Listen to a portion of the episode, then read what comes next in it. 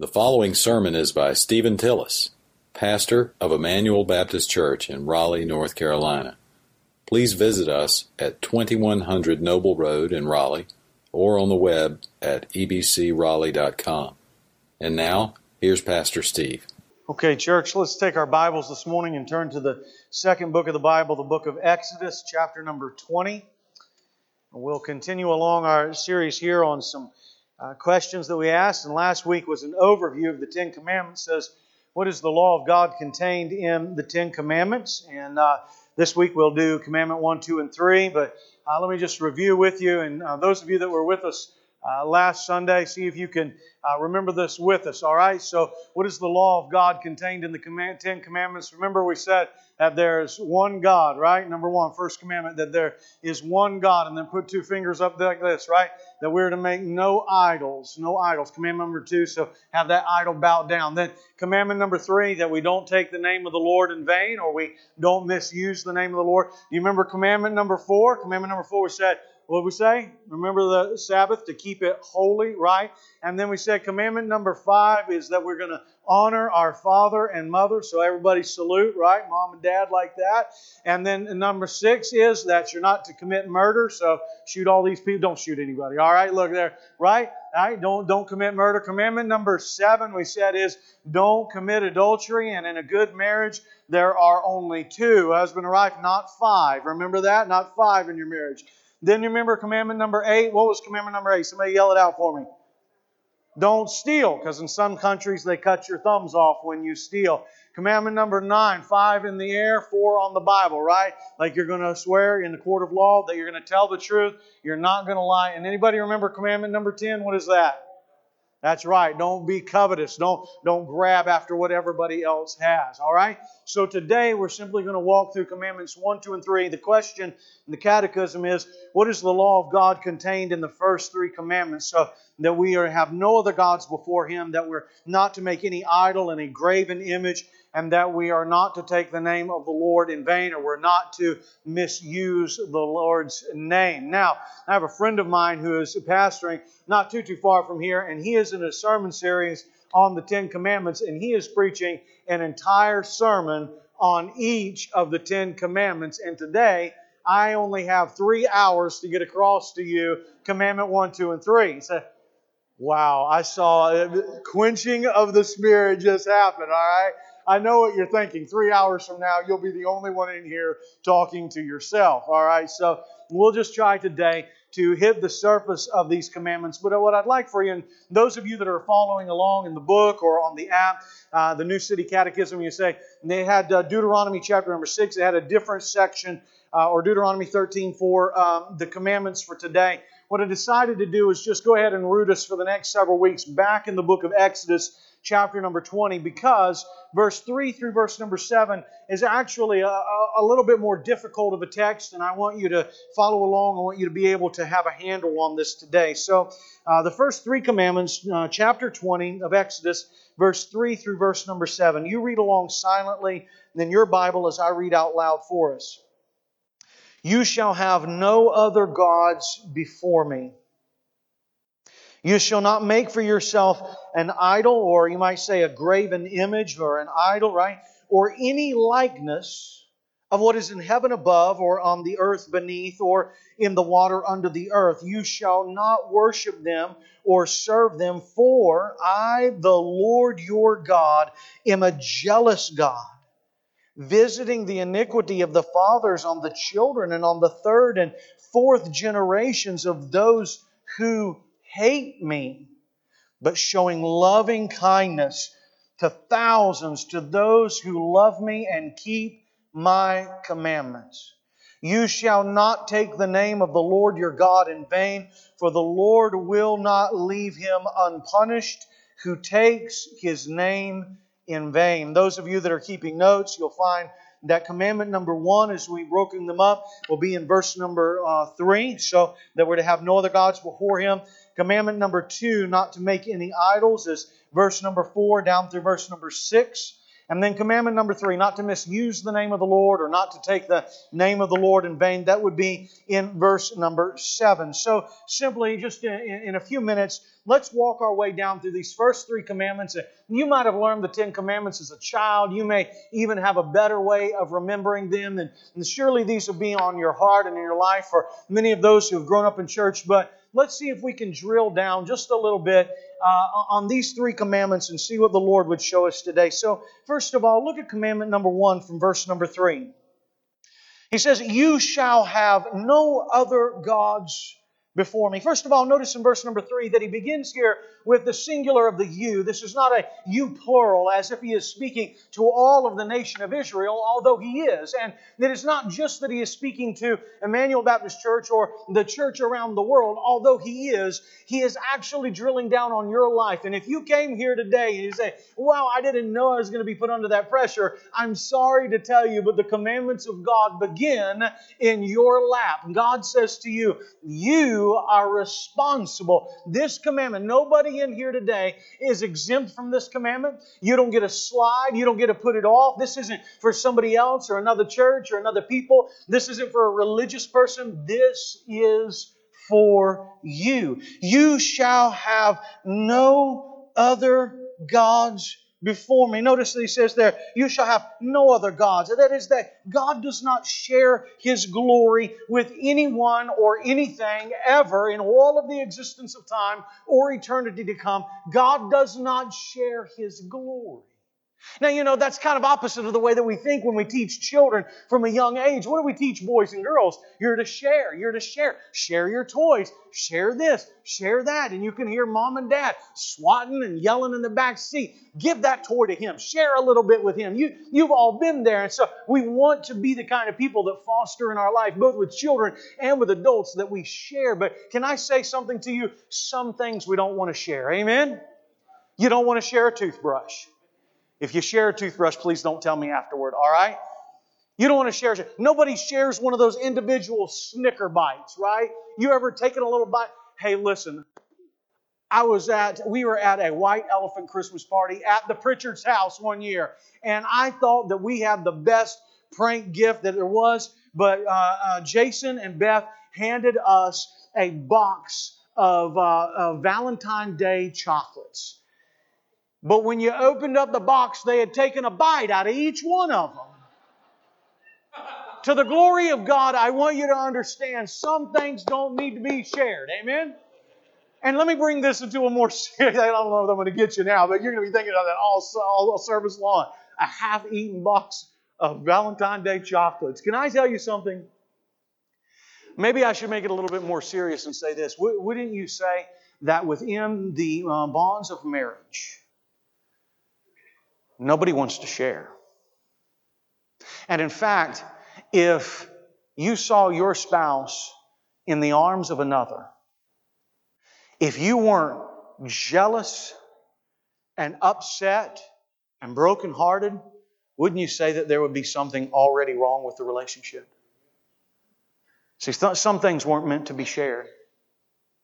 And God does not share His glory. So look at the rest of the verse. He says to them, He says, Now look, you, you shall have no other gods before me. Notice the word God's here in the passage. In your English Bible is a, a, small g, and he says, Now listen, if there are no other gods, and the Bible is clear to say that there is only one true and living God, and that is the God of the Bible, the God of Scripture. If you ever hear people say out in the world that there's many roads to heaven, and there's many gods, and many religions, and many ways, I'm here to tell you that at least from the perspective of the Bible and Christianity, don't let anybody ever, ever, ever confuse you. Christianity is by nature an exclusive religion. Jesus said, I am the way and the truth and the life, and no one gets to the Father but by me. So it's not like you have your God and I have my God and they have their God. Well, the Bible says none of those other things are God. If that's true, then why, why would he say this? Have no other gods before me. It's almost as if God is making a recognition here of these other gods. And I would say this because God understands that all of these lesser gods, all of these things that we make gods in our life, they do hold some sort of supernatural power over our life. We give ourselves away to things that are not God. And the longer and the harder that you give yourself away to it, the more you become enslaved to it. Commandment number one no other gods. You. And it's hard when you preach, right? The uh, pastor told me years ago, he said, listen, every time you point with one finger out here, don't ever forget that there's three pointing back at you, right? So I say this as a family. I say this with us together. This is not me speaking at you. This is me speaking to you and with you. And I want you to understand that we are to have no other God before Him in our life. And if you have something today that you're so passionate about, that you love, that you trust, that you treasure, that you cherish more than you do the God of heaven and His Son, the Lord Jesus Christ, it is a God, and you must get that out of your life. You are to have no other gods before him. Look back down at the verse again. Let me let me show you something. He says here, "You shall make," or he says, uh, "You shall have no other gods before me. Do you see that in your text where it says before me? So the phrase here is literally, if you were to translate this, it means before my face before my face. It's not some sort of time or, or, or a, a, a, ranking system as if God is saying, you're not supposed to have any other gods before me. So, so I'm going to be the first God, but you can have a second or a third or a fourth God. That's not what the text is saying at all. It is not ranking God among other lesser gods. It is saying this you're not to have any other God before my face in two ways. One is in the presence of Him, and two is that there is this thing in which there is, you're shoving it in God's face. That's what it means. In order, when we have other gods in our life, when we worship and love and appreciate anything other than the God of heaven, we are pushing it in His nostrils and in His face. It is as if you are shaking your fist at God. And I say on the authority of the Scripture, you should know today that if you do not bow your heart and repent of your sin and turn to Jesus and make the God of, the he- uh, of heaven through the Lord Jesus Christ your Lord and Savior, the one true, passionate King of your life, then you will suffer at the hands of a wrathful, mighty God who will justly judge you. Why? Because you took some other lesser God and you put it in his face and you said, I know that you created the world. I know that you're merciful. I know that you're kind. I know that you loved everybody in the world so much that you took your son and allowed him to die a crucified death and be raised again. I know that you have been merciful and patient and kind, and yet I don't want to serve you. I don't want to bow before you. I don't want you to be the king of my life. I want this. And if you die in that kind of con- uh, condition, you'll have to suffer the consequences for putting something else in the place of the God of the Bible.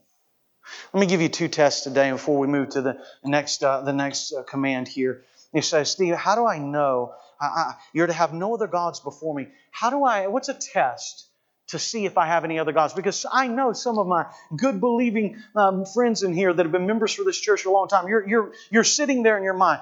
That's right, preacher. You know the rest of these people need this, but I've been here a long time and I, I'm pretty good. I'm set. I don't have any other gods before Him at all. So let me give you two, two tests to understand uh, whether you have another God in your life or not. All right? It is the love test and the trust test. Uh, one of our early church fathers, Origen, said this. He said that the one in which you put the most honor and the most love, that is the one who is your God. So let me begin with a love test and say this. In your life, who is or what is the most loved and cherished person or item in your life?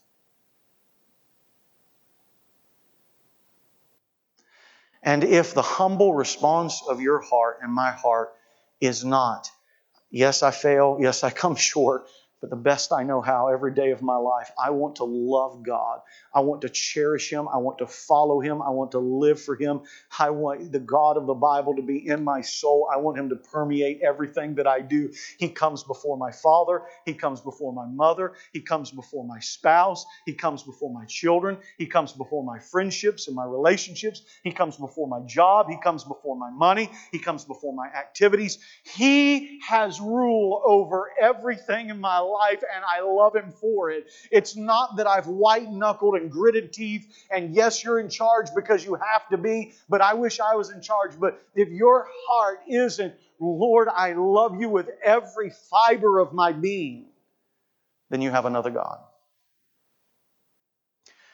Me, uh, somebody said one time, preacher, you stop preaching and started meddling, so let me meddle just a little bit. If you have a relationship in your life even though it may be good and wonderful and bright and helpful for you, if the majority of your love and attention go to that relationship other than God, or in spite of God, or taking away from God, then that has become a God in your life. And you must repent and lay it down.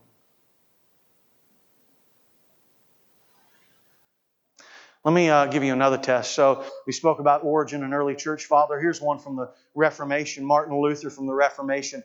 He said this He said, That which we give the most of our confidence and trust to, thy, that is thy God. Right? Old English words there, right? That is thy God. Whoever you trust, whoever you bank on, wherever your confidence is, if, if, if, it's something other than the God of the Bible, then that has become a God for you. So it's not just that the one that you love and cherish and adore, but it's the one that you're banking on and counting on and putting your confidence in. And can I say to all of us in here, does that not punch all of us a little bit in the nose and cause a little tears to our face and say, hey, listen, is my job Am I trusting more in my job than I am in God? Am I trusting more in what I have in the bank or am I trusting in God? Am I trusting in my abilities and my skill set and my wisdom and my smarts? Am I trusting in what I can do or am I trusting in the God of the Bible? How do I know if I have another God? What are you trusting in? Where's your hope today? Where's your hope? Where's your confidence? Is it in a person? Is it in monetary value? Is it in a tradition? Is it in the security of the life you have built for yourself? Or is it in the God of heaven? So that commandment's a little bit more than we might give it credit for. You shall have no other God before me, in my presence, in my face. Hmm. I just was thinking about this. I'll move to the next one, but how is Jesus the fulfillment of that? John chapter 1. In the beginning was the Word, and the Word was with God, and the Word was God. That text is speaking about Jesus Christ. And it's best translated this way When the beginning began, he was there. In the beginning was the Word, and the Word was with God, and the Word was God. It means that Christ stands face to face with the Father. He is God eternally. Do you have any other love in your life that surmounts or surpasses Jesus Christ? Do you trust in your life in anything other or more than Jesus Christ? If you do, you have another God before Him. And I want to encourage you today. It's as simple as recognizing that truth, kind of being struck in the heart by that, and when we pray in a little bit, we'll give a space for you to pray right where you are, just saying, oh man. Well, I, I didn't even really think about that until this morning. But I do have some other gods. I, I have some things that take the place of God. I have some things that probably stand face to face with Him, and it's not Jesus. It's this love. It's this trust. It's this relationship. It's this valuable. I want to encourage you today as a friend. Put that down. Come to Jesus. Trust Him and make Him the passionate Lord of your life. One last thing, I'll move to the second one. You shall have no other gods before me. You see, the, in, the indirect teaching of that, of that command is this. On the positive side, you are supposed to give everything that you have from head to toe, every fiber of your being, to love the God of heaven. You remember we talked about last week, Jesus said, What's the greatest commandment? Love the Lord your God with all of your heart, your soul, your mind, your strength. You see, if you love God, the God of the Bible, the God of heaven, if you love Him with everything that is inside of you, there's not much left for other gods, is there? So I want to encourage you today, in the knees of your heart, bow before Him and say, Lord, I want to love you more. I want to cherish you more. I want to trust you more. I want to follow you more. Would you do that today? No other gods. Commandment number two, look what it says. Let me teach through this a little bit. All right, uh, verse number uh, verse number four. You shall not make for yourself an idol. That's that's the second commandment. Now, uh, let me finish the verse and I'll do this. So, uh, you shall not make for yourself any idol or any likeness of what is in heaven above, or on the earth beneath, or in the water under the earth. So, let me stop for a moment. Some people ask sometimes, well, I don't get it. You're not supposed to have any other gods before me. Don't make an idol. Isn't that basically the same thing? And the answer to that is no, it's not the same thing. The first commandment is the, is the object of our worship. And it's saying you're not supposed to have any other gods before me. The second commandment is dealing with the manner of our worship. And so it is saying, look, you don't worship God in a false way. So commandment number one, don't have any false gods. Commandment number two, don't worship the true God in a false way. Do you see the difference between those?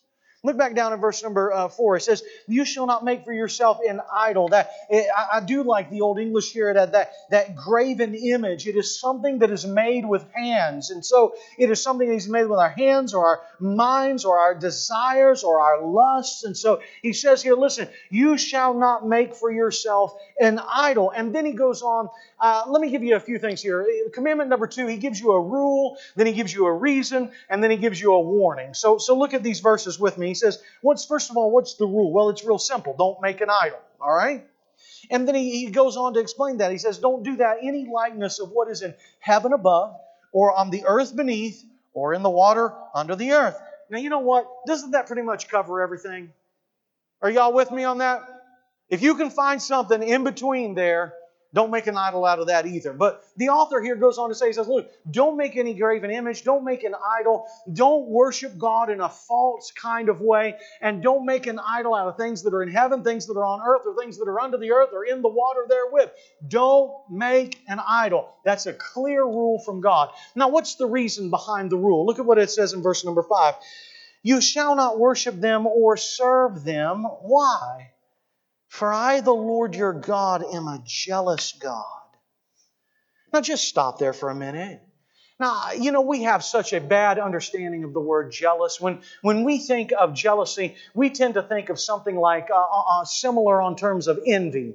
You know, envy is frustration or anger about something that you do not own, but jealousy or godly jealousy is something that is right and true and good. And as I, I said a minute ago, if you saw your spouse or your loved one in the arms of another, there should be some sort of holy jealousy because that person is with you and you went into covenant relationship with you and you love them and you care for them and now they're in somebody else's arms. There ought to be a holy jealousy over that which belongs to us. And brothers and sisters, sisters, I want to say to you that if you didn't have a God who is jealous over you with his love, you wouldn't want that kind of God. If you served a God that could care less that you served every other God in the world, what kind of God would that be? No.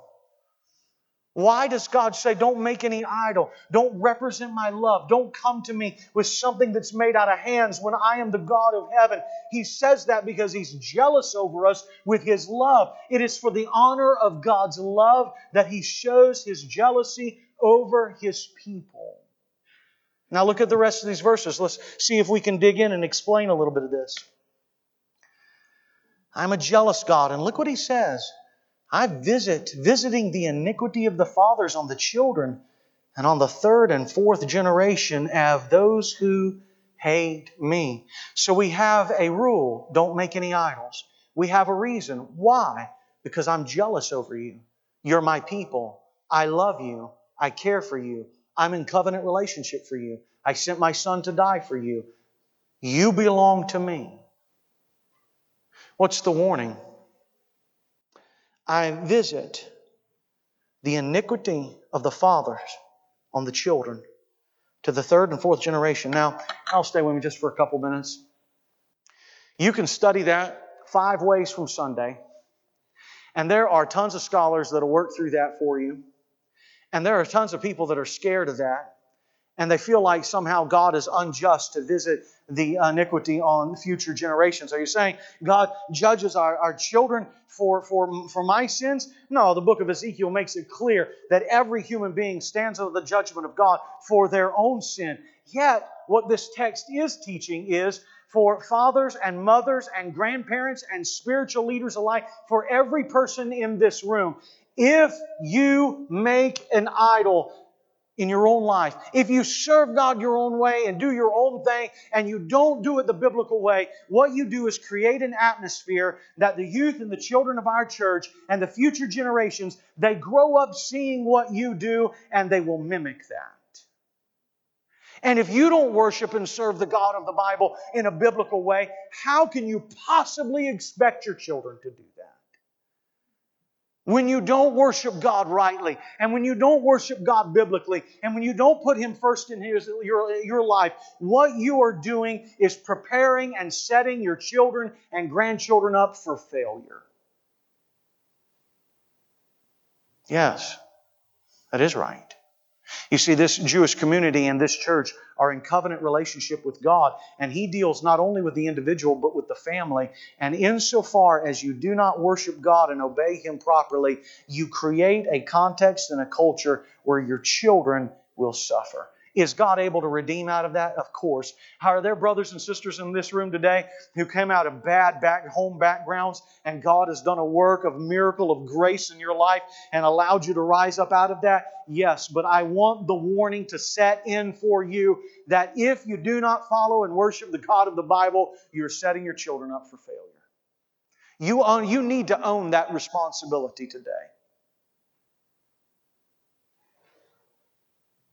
Now, lest for a moment you think that God is unfair, look back down at the text and notice what it says carefully. Look at the end of verse number 5.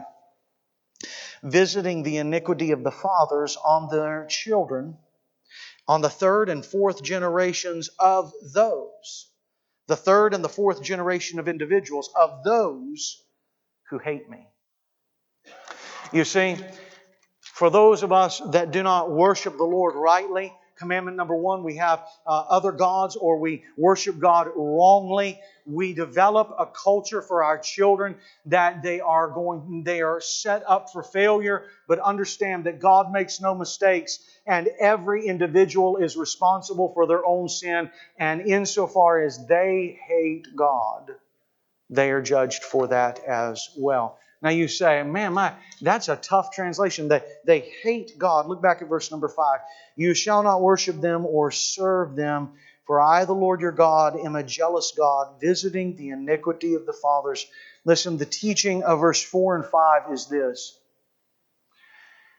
If you create an idol, you twist the nature of God. Y'all with me this morning? Listen to me. Just learn a little bit.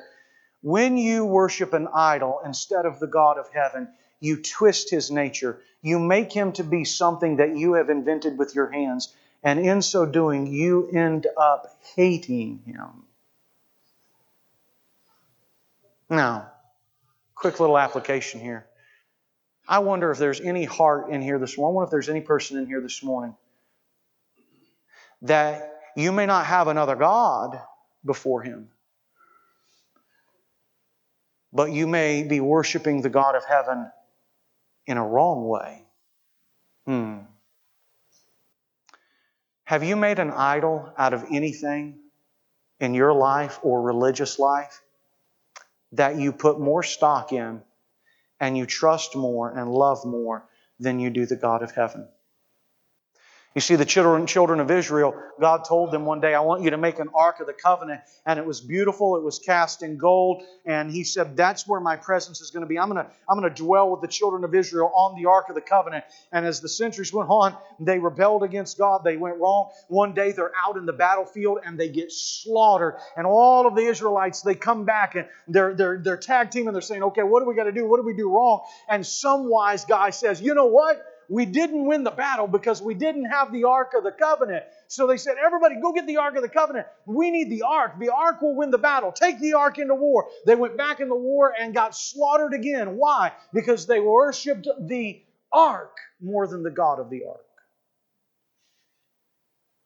Hmm. Boy, I can think about a thousand illustrations here, but I better be careful. Hmm, let me meddle for just a second. I love that particular kind of music in church. I do too. It can't be church if we just don't sing those songs. Hmm. You made an idol. You've worshiped God falsely.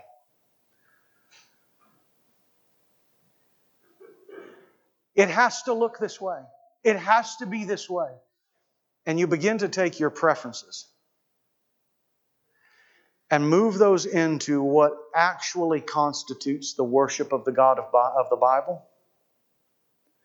And what you've done is worship the right God in a wrong way by making an idol out of something you've made with your hands or your mind or your heart instead of worshiping Him. That's probably about as far as I should go with that. I'll, I'll just leave that into the recesses of your mind as you work that in. But you know, right? I'm not telling you I told you so, except I'm telling you right here. Look at the last commandment. We'll finish here today. Look at uh, look here, verse number. Uh, oh, I didn't even finish. Look at verse number six. The good thing is here, the curse is there in verse number five, but the promise is, is wonderful as well. It, it defeats it. Look, but uh, showing loving kindness, that is the loyalty and love to thousands, to, th- to those who love me and keep my commandments. Look, so you see, to the, he visits to the third or fourth generation for our sin and our wickedness, but God's mercy and loving kindness goes to a thousand generations. You see, in the Bible, God's grace is always greater. Where sin abounds, grace does much more abound. So listen, He is able and He loves you. And if you're wrestling with some of those idols right now that you know are in your heart, that you've made with your life, just cast them down and come to the Lord. He'll forgive you and give you grace. All right, last verse. Look at verse number seven. You shall not take the name of the Lord your God in vain. For the Lord will not leave him unpunished who takes his name in vain. Well, the first thing you want to notice from verse number seven is that uh, it's pretty neat how God begins now to speak in the third person. You notice that?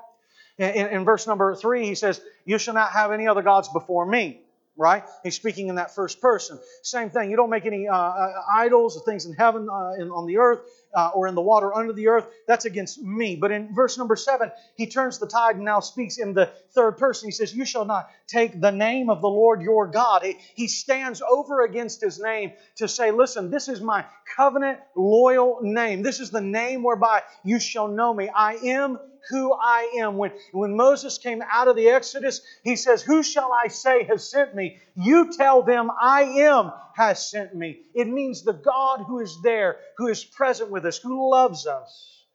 You shall not take the name of the Lord your God in vain. Secondly, you should also understand this. Now, whenever, as I said last Sunday, whenever you see in the Bible, it says something about the name. Like, there's no other name under heaven whereby we must be saved than this Jesus Christ. It is not just speaking about the title that God has, but it wraps up His entire identity that He is loving, loyal kindness, that He is grace and mercy, truth and life and salvation. He is His own name, it is the very character of God. Also, you should notice this. You see the word take in your Bible, verse number seven. You shall not take. There are two other Hebrew words that they could have translated for simply speaking about speech, to speak. The word used here is the word nasa, and what it means is to lift up, to bear, to carry. So, does this text actually say and, and, condemn thus say, using God's name in a cuss word, as most of you grew up learning? Absolutely, right? Don't use the word, the, the, the name of God flippantly. Don't use it as a cuss word. And, and by this, by the way, can I also say this? Don't ever tell anybody to go to hell. Man, that's a horrible thing to say. You wouldn't want somebody to do that. You wouldn't want your worst enemy to do that, right? So don't do that. But listen, is this condemning using God's name in vain as we know it? Of course. But I don't want you to stop there because it's not just talking about the speech, it's talking about bearing and lifting up. You bear the name of God everywhere you go. You're a child of God. So, when you bear God's name and you go into conversation with somebody and you're gossiping and you're tearing down somebody else, guess what you've done? In essence, it's as if you have made it out for God to condemn and tear down and gossip. Are you serious? Every time you uh, cheat and lie and hurt, every time you sin, you sin bearing the name, carrying the name of God. So, what does this verse actually mean? What does the commandment means? The first commandment is the object of our worship, right? No other gods. The second commandment is the manner of our worship. Don't make any idols. The third is the attitude of our worship. Everywhere we go and everything we think and everything we say and all of our interactions, that we take God with us as His children. And the conversations that we have and the things that we say and the way that we live, it either condemns the name of God or it lifts up and bears the name of God. Now, that ought to cause every one of us in here to say, Oh, man, Lord, help me. I just want to encourage you. God will help you. And you can pray in a minute and just say, Lord, I've not been having the attitude that I'm bearing you up and lifting you up and taking you everywhere I go. And I don't want to trash your name. I don't want to throw your name down. I want to live as a child of the King the way that I should live. Well, I've already given you that. Commandment number one have no other gods before me. John 1 1 tells us that Jesus Christ is God Himself. Worship Him. Commandment number two don't, don't make any idols. Hebrews chapter 1, verse number 1 through 3, the Bible says, that Jesus Christ is the express image of the God of heaven. He alone is to be worshiped and believed upon. And the Bible says in the book of Acts, there is no other name under heaven whereby we must be saved than this, the name of Christ. Jesus fulfills these first three commandments. And insofar as today you sit here and you say, Man, Steve, I'm with you. Sometimes I have other gods. Sometimes I make idols with my own mind and my own self. And sometimes I don't bear the name of God correctly when I go out into the world. I want to say to all of you, there is, hey, here's a, here's a Bible word phrase for you. There is a balm in Gilead. There is somebody who can heal. There is somebody who has already done it for you. There is a trailblazer, a path setter, a trendsetter, one who redeems and loves and is gracious and kind if you come to Him, believe on Him, and follow Him all the days of your life. Follow Jesus Christ and you'll be okay. Believe on Him, trust Him, and follow Him. Amen, church? Mr. Richard and I were right down here singing with uh, uh, Brother Jamie as he was leading that last song. And uh, both of us got a little excited in the song. And when it came to the second verse, we jumped ahead just a little bit. Praise team heard it, I know, because they saw smiles on the faces. We jumped ahead. I was sitting there. I, he jumped ahead, and then I did. I was. I looked at him. I was like, "Yeah, yeah." And then I did the same thing. Right? I jumped ahead. And then Jamie starts into the song. Just follow the leader. Follow Jesus.